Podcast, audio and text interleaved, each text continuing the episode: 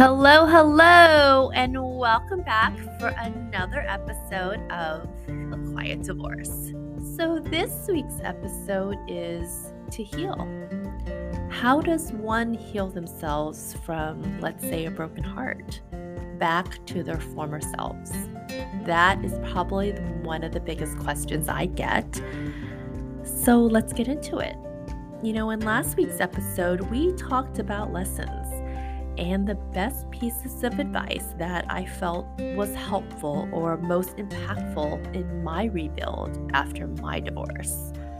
And you know, when I first got divorced, I was like everyone else lonely and scared because of the shock. And then I started to feel shame and the embarrassment of it all on top of all these other emotions I was feeling. I didn't know how to tell my family and friends back home, not at first, how I was lied to and ultimately kicked out of my house, a house I was paying for with my ex. I mean, that's embarrassing, right? I was embarrassed. I left Vegas to be with him, and this is what I got. I felt like the biggest idiot. And I also felt like there was the biggest I told you so coming from every direction. Or maybe it was just in my mind, my mind playing tricks on me, but that's how I felt at first. So I definitely understand the beginning and how hard it is to accept what they did, why your marriage is ending, or why your relationship is ending and more so, how could I let this happen? So, in the beginning, I didn't know how to share such unhappy news to anyone, especially my family and friends. I mean, it was just such a shock, even for me to accept at first, because I didn't see the signs, or maybe I just chose to ignore them. Because a lot of times you think that certain issues will just resolve itself, and you just have to give it time, right? But of course, I soon learned that the signs were everywhere, and I just didn't connect the dots. So, once you connect those dots and really look at those things for what they are, then it becomes a lot easier to deal with. I think a lot of times we get so caught up in what is supposed to be, how it used to be, the fantasy of it versus what it actually is. So, I ended up talking to a lot of my girlfriends that I knew back in Vegas and back in Texas, where I grew up. And then I shared my current life status with them because when things happen and life gets crazy, we always go back to what's familiar and most comfortable. And that's definitely my friends back home. I mean, I left a lot of them in Texas when I left, but we're always still close no matter how far we are. That kind of friend. The kind of friend you don't get to see every day or even very often, but when you do see each other, it's like you were able to pick up right where you left off. And I have one particular friend that's exactly like that, and her name is Amy Dunn. We both met in modeling school and we both went off to do other things. I got married, had kids, and did a lot of other stuff since our days in Houston. She is an attorney in Texas with her own law firm. Smart, beautiful, and she actually is still looking for the one, the perfect guy, the right guy to spend the rest of her life with. We have both followed very different paths. I'm divorced with kids, and she is single and still looking for Mr. Right. Amy will never settle for less, as she shouldn't. And she recently visited me in San Francisco. It was so good to see her. And then I had to ask, what's the best advice you would have for those that are single and still looking, or newly single and entering the dating scene after a breakup or divorce? And here's what she had to say.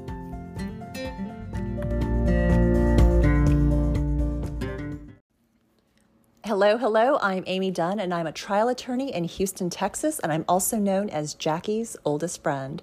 Jackie asked me to give a little insight today about those fresh out of a divorce or a breakup and what to do when you're just getting back into the dating scene. I would say that the best thing, the best advice I can give anyone is to take care of yourself, right? People forget that you can't pour out of an empty cup. So the importance of mind, body, and spirit is crucial at that critical time. So for me, fresh out of a breakup in 2012, the most painful breakup I've had in my life, I started practicing yoga.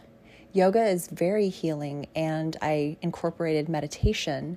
So, after a few years of yoga and meditation and being in the yoga community, I started to feel happy. And then I included strength training, which, by the way, is a wonderful place to meet people at the gym.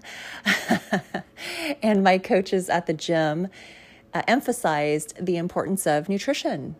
Right? You you feel great when you eat great. So I've been eating clean and waking up happy every single day. I'm so excited when I wake up now. I kick the sheets off my bed and I'm ready to start the day and that could not have happened had I not taken care of myself.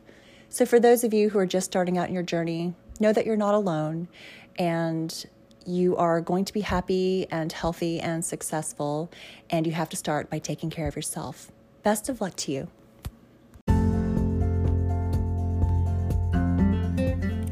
Thank you so much, Amy, for that. I loved her response so much that I wanted to share it with all of you guys. You cannot pour from an empty cup. Wow. I just love that. Simply, simply love that. You know, you cannot take care of anyone, ladies, if you don't take care of yourself first. And you cannot love anyone fully until you love yourself first. That is a thought I firmly, firmly believe in. Fill your cup first, ladies, with all the things that make you you. And once that cup is full, then and only then can you share it with someone else. I truly believe the key to healing is within us. I know it sounds out of touch sometimes and it's hard to know where to even start, but just remember one day at a time. Do a little each day and don't expect big changes right away. Some days you'll feel like you're healing and it's working, really working, and you can conquer anything. And then there are those days that you can't even get out of bed. I have had so many of those days. I remember about four or so years ago when I was living alone in my rental. I was off that week for my kids, so I had a full seven days to myself. I had planned the whole week full of lunches with friends, massages, mani pedis, and a lot of yoga sessions. But then, without warning, I woke up that Monday, the start of the week, not feeling like doing anything. So I canceled all my plans, all of them, and just stayed home feeling sorry for myself, feeling like I failed my marriage, failed as a mom, and so much more.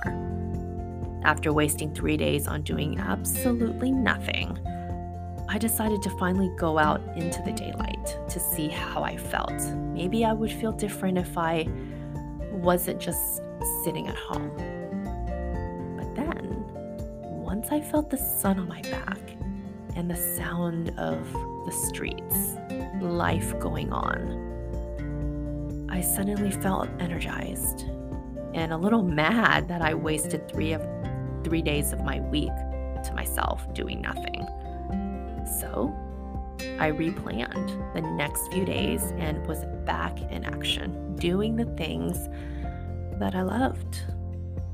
So, whenever I would feel sad, I would force myself to get out of the house and just shake it off. Just step outside it can change your entire mood, outlook, and how you feel for that day. And again, one day at a time. I say embrace both and know that you will have your ups and downs and your one, two, or three bad days, but that has nothing to do with all the other good days. Progress, ladies, not perfection. You will never be 100% healed because we are not 100% of anything. We are not 100% of anything. Healing is linear, and you will have your ups and downs, but as long as you keep pushing and you're willing to keep going, then you are as healed as you can be at that moment. Much like Amy, I also turn to yoga for healing of mind and body. The body goes through trauma too, and the stress you feel only adds to the prevention of that healing. So start connecting your mind with your body. And yoga really worked for me. So if it's your thing, give it a try. It might work for you too. Not to mention, it was one of the main things I did to lose the baby weight for both pregnancies. So start connecting, ladies, with your mind and seeing how your body feels at the same time.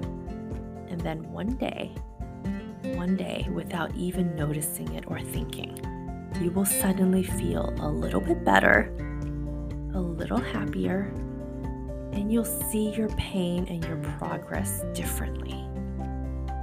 The best way to heal is all within ourselves. I do believe that fully. We can listen to other people's experiences, practices, or even talk to someone, such as a therapist. But at the end of the day, it is still up to us. Do you want to heal? Do you want to be happy? And then make the choice to start. And when you reach that point, when you get to that point, you will know. On that note, we will continue next week. And thank you so, so much for tuning in as always. And please subscribe so you never miss an episode. And also, if I could kindly ask, please head over to Apple Podcasts and leave me a review if you have a moment. And next Friday, we will talk about the challenges of co parenting, my challenges, and a lot of the challenges I hear from so many of you guys. So until next week, bye for now.